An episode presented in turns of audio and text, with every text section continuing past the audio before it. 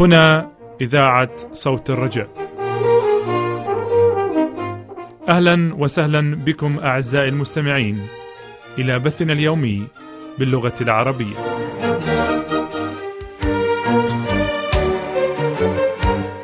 دراسات كتابية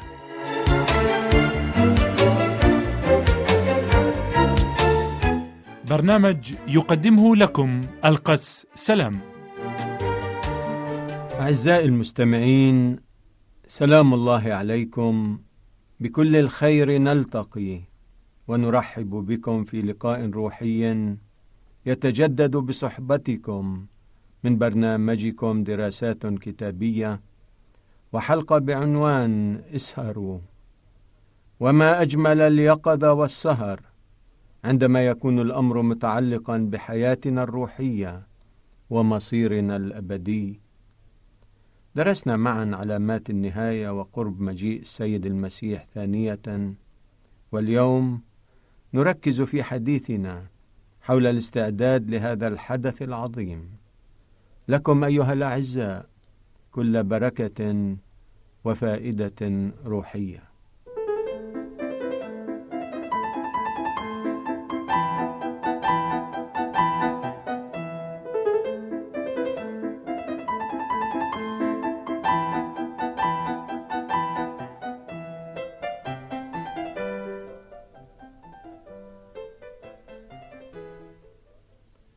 نبدأ هذا اللقاء بقراءة الآيات 32 إلى 37 من الإنجيل بحسب مرقس الإصحاح الثالث عشر.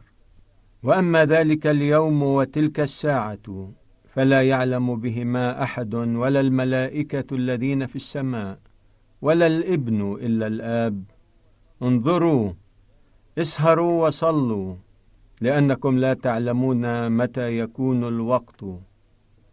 كأنما إنسان مسافر ترك بيته وأعطى عبيده السلطان ولكل واحد عمله وأوصى البواب أن يسهر. اسهروا إذن لأنكم لا تعلمون متى يأتي رب البيت. امساء أم نصف الليل؟ أم صياح الديك أم صباحا؟ لئلا يأتي بغتة فيجدكم نياما. وما أقوله لكم أقوله للجميع. اسهروا. وفي هذه الآيات نجد اليقظة والاستعداد وضرورتهما في خضم ذلك اليوم العظيم. إنه اليوم الذي يكلل جميع العلامات ويضع حدا للانتظار الطويل والترقب الكبير الذي عاشه الأتقياء عبر عصور الزمن. عند صعود السيد المسيح إلى السماء أكد لتلاميذه أن ليس لهم أن يعرفوا الوقت والساعة التي يأتي بها ابن الإنسان لأن هذا الوقت هو من عمل وتحديد الآب السماوي. وما يعزي في هذا الأمر أن خطة الخلاص قد أعدت وستتم فصولها الختامية عند عودة رب المجد ليأخذ أحباءه معه إلى الديار الأبدية وفي موضوع عدم معرفة الإبن لتلك الساعة واليوم فيجب فهمه في إطار التجسد الذي قبل يسوع أن يأخذه ليعيش كواحد منا ويتألم كإنسان في زمن تواضعه.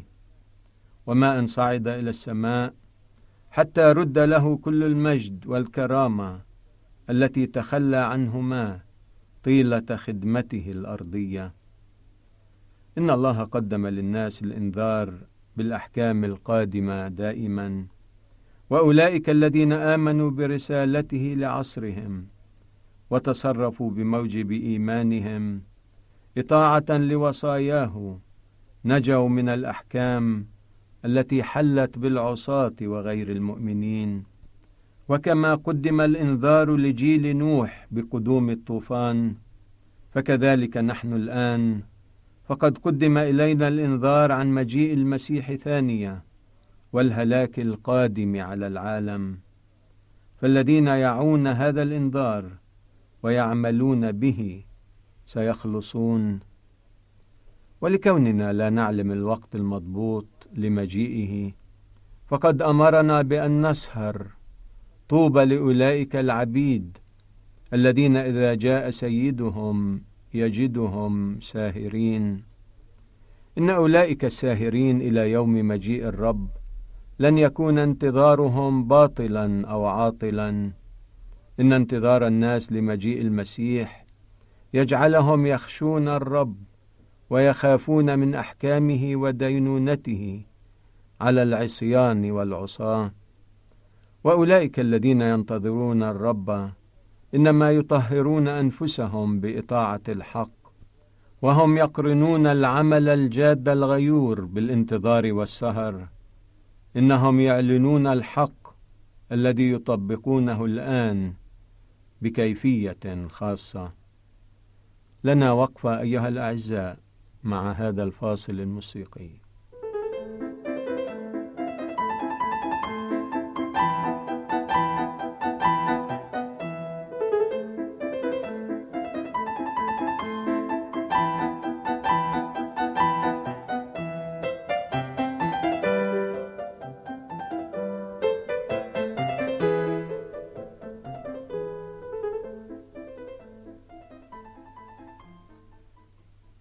لقد عاد سيدنا إلى السماء وترك هذه الأرض بعد أن أوكل مسؤولية لتلاميذه وعملا للبعض الآخر.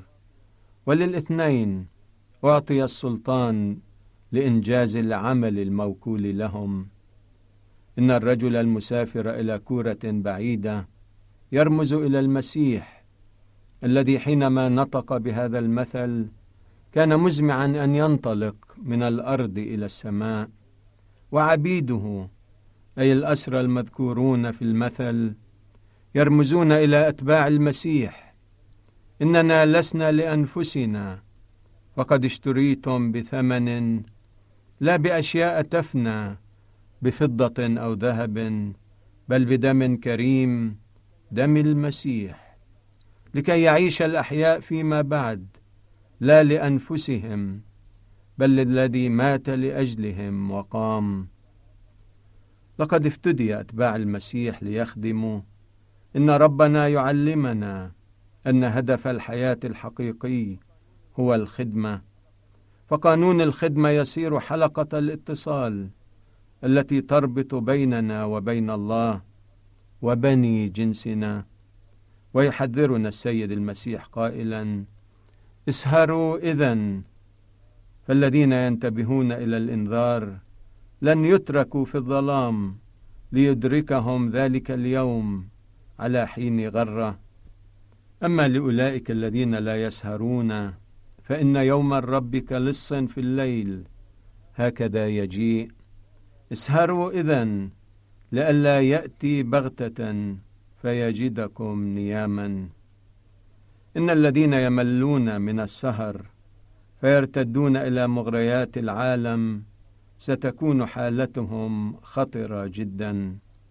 فعندما يكون رجل الأعمال مشغولا وهو يركض في طلب الربح ومحب السرور واللذة يسعى في طلب ملذاته لينغمس فيها.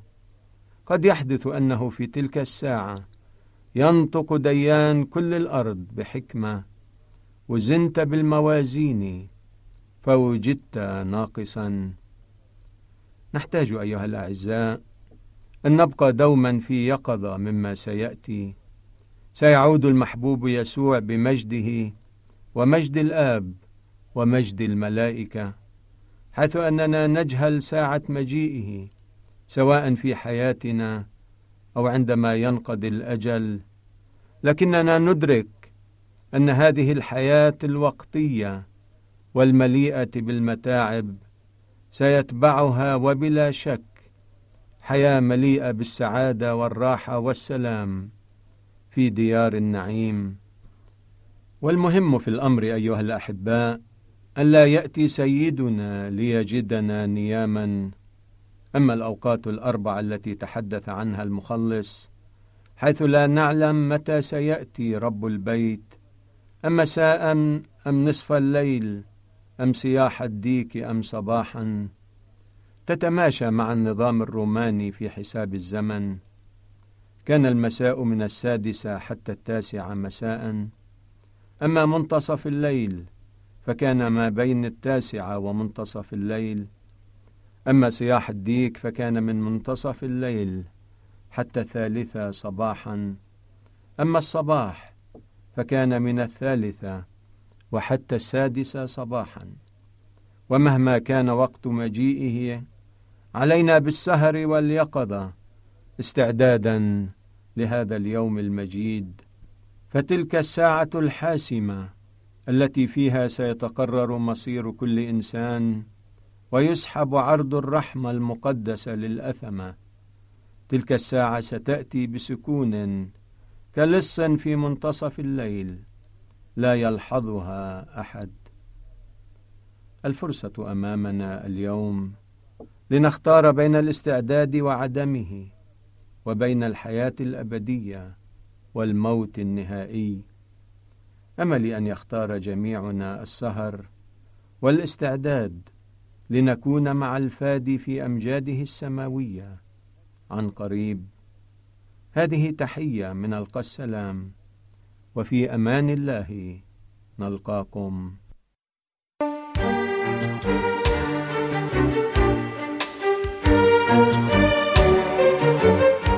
كنتم في الاستماع إلى دراسات كتابية والقس سلام.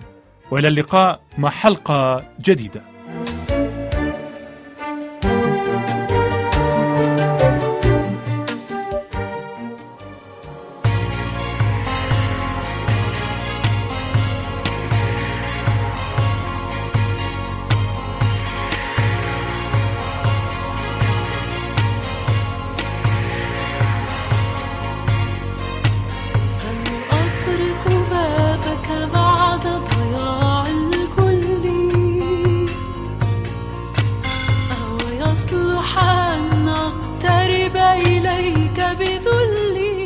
La Voix de l'Espérance, case postale 503, 1211, Genève 12, Suisse. The Voice of Hope, P.O. Box 503, 1211, Geneva 12, Switzerland.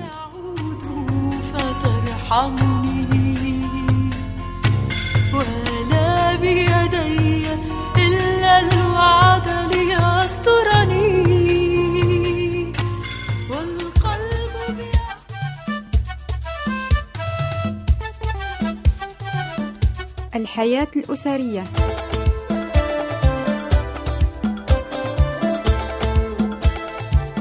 برنامج تقدمه لكم تيتريت.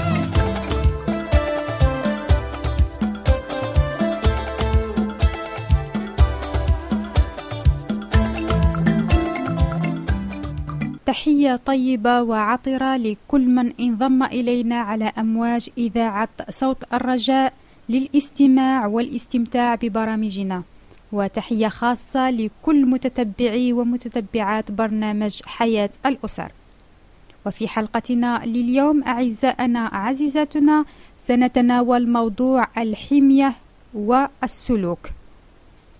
في القرن الخامس قبل الميلاد إبوكرات أب الطب كان يقوم بملاحظات عجيبة على عمل الدماغ في الوقت الذي كان فيه السومريون والبابليون يعتبرون بأن الكبد هو مكان الذكاء.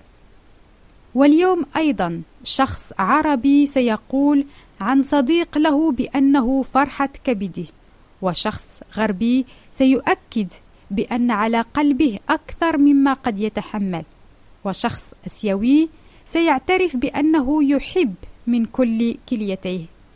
إيبوكرات كان يعرف بأن الدماغ هو العضو الذي يعتبر به الإنسان إنسانا وعلى الجنس البشري أن يعرف بأن من الدماغ ومن الدماغ فقط تأتي كل متعتنا كل فرحتنا الضحك المزاح ولكن آلامنا آلامنا وعذاباتنا حزننا ودموعنا.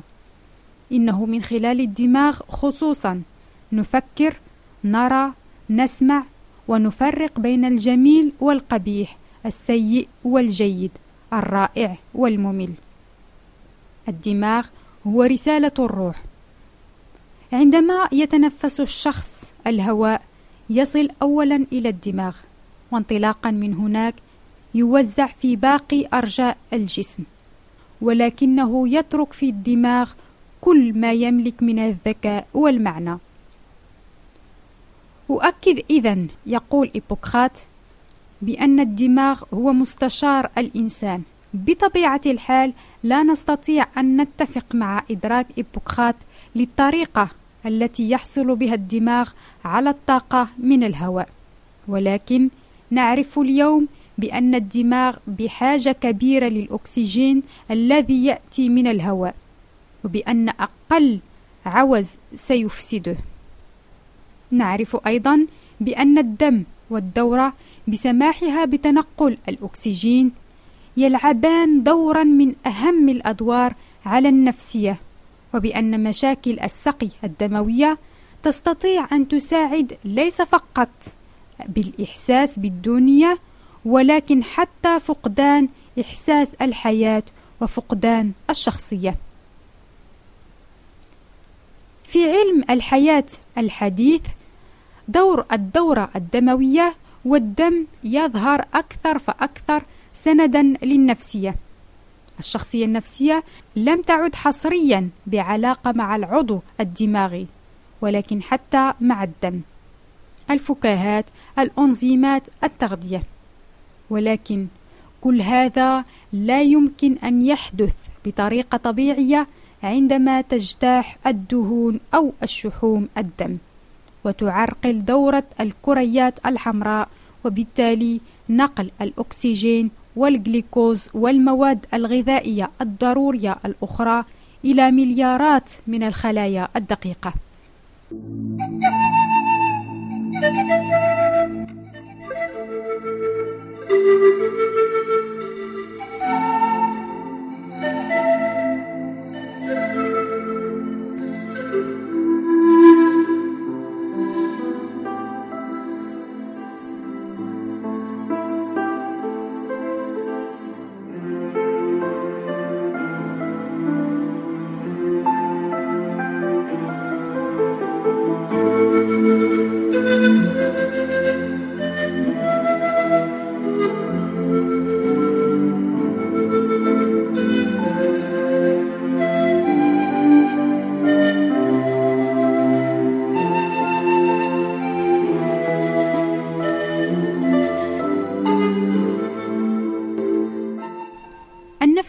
الغذائية هو علم من السبعينات والذي برهن بأن ما نأكله لديه انعكاس عميق ومعقد على الشخصية الفكاهة والعواطف. هكذا أعطى هذا العلم الحق للملاحظات التجريبية والتي ترى علاقة بين المواد الغذائية وبين السلوك. ووافق علم النفسية الغذائية المفكرين الذين اعتقدوا دائما بأن النبل والخشونة أو الكلام البذيء يمكن أن تختلق وتصان من طرف عادات محددة للحياة. علم النفسية الغذائية يؤكد على غرار إيبوكرات بأن الفكرة والتمييز هما وظائف طبيعية، وبالتالي تستطيع أن تكون مضطربة كيميائيا. بالتأكيد كل المواد التي تعرقل الدورة الدموية في الدماغ وبالتالي تغذيته بالأكسجين وبالجليكوز لديها أيضا القدرة على إتلاف وظائف هذا العضو الذكاء السلوك الضمير الروحانية القدرة على الحب الحساسية.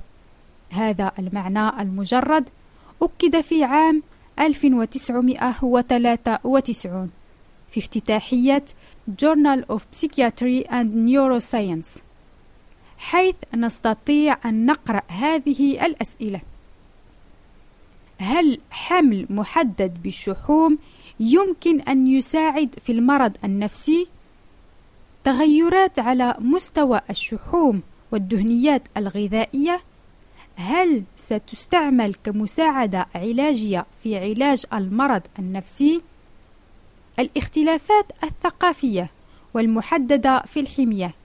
هل تستطيع أن تشرح اختلافات السلوك في مختلف الثقافات؟ هذه الأسئلة كانت متبوعة بالتأكيد التالي. للدماغ تماما كما يكون الهضم الوظيفة الطبيعية للمعدة.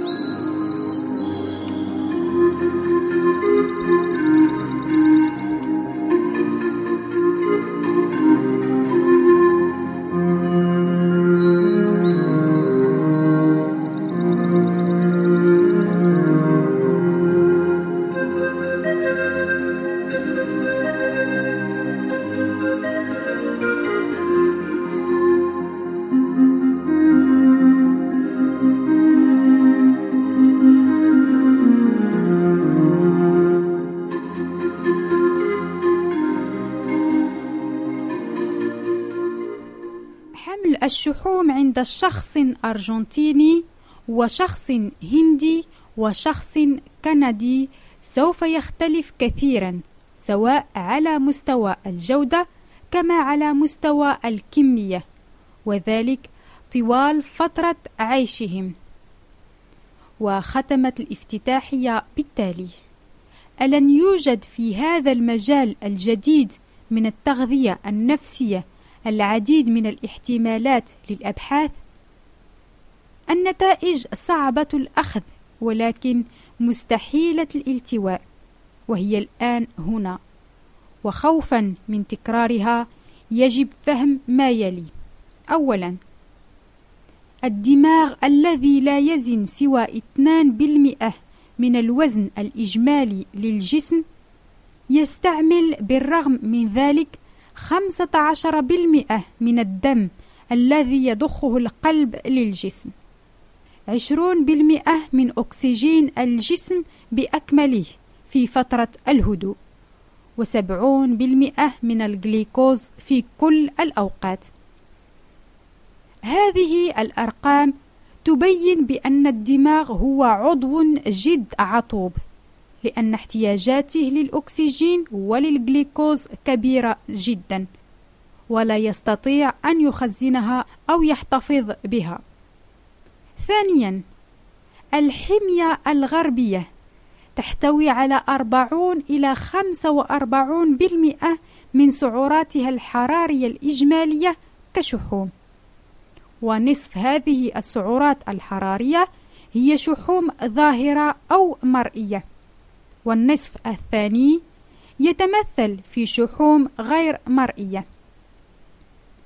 ثالثا الشحوم أو الدهون في الدم تقلل وتخفف من حمل الأكسجين إلى الخلايا وذلك بتبطيء الدورة الدموية وبتقليل قدرة الكريات الحمراء على نقل الأكسجين.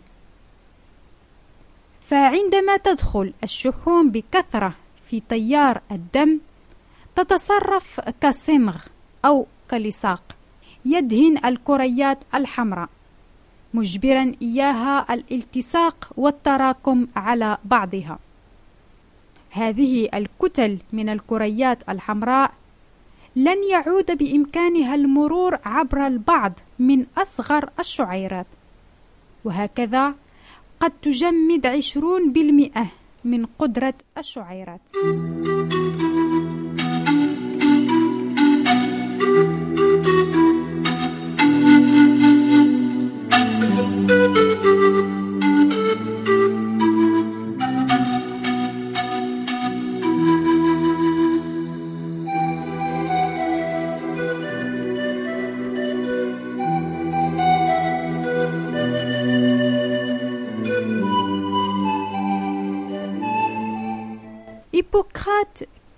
الدماغ كرسالة من الروح. كاتب في بداية قرننا صرح قائلا أعصاب الدماغ والتي تتواصل مع النظام بأكمله هي الوسيط الوحيد والذي من خلاله السماء تستطيع أن تتواصل مع الإنسان وتؤثر على حياته الداخلية. كل ما يعرقل دورة التيارات الكهربائية في النظام العصبي يضاعف نشاط القوى الحيوية مما ينتج عنه شلل في حساسية وتأثر الروح. إذا كانت الحاجة إلى المخدرات يتم الإحساس بها حيث لا يوجد معنى للحياة فالمادة التي ستمنع الروح من أن يستقبل معناه لأنها تضاعف الأعصاب الرقيقة والحساسة للدماغ وذلك بحرمانها من الأكسجين والجليكوز ألن تكون أكبر مخدر من المخدرات؟ وبالنسبة لمجتمعنا في مساوئ العيش مساوئ الشحوم بعد مساوئ السكر تبقى من المحتمل الحدود الغذائية الأخيرة لتفتح أعزائنا المستمعين عزيزاتنا المستمعات إلى هنا تنتهي حلقتنا لليوم. نتمنى أن تكونوا قد استمتعتم واستفدتم من موضوع اليوم. حتى نلقاكم في الحلقة المقبلة بإذن الله والتي سنتابع فيها سلسلة مواضيعنا مساوئ الدهون. لكم منا أطيب التحيات ودمتم في رعاية الله وحفظه. إلى اللقاء.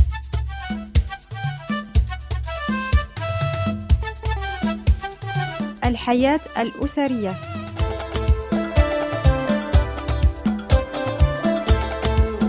برنامج قدم لكم من طرف تيتريت.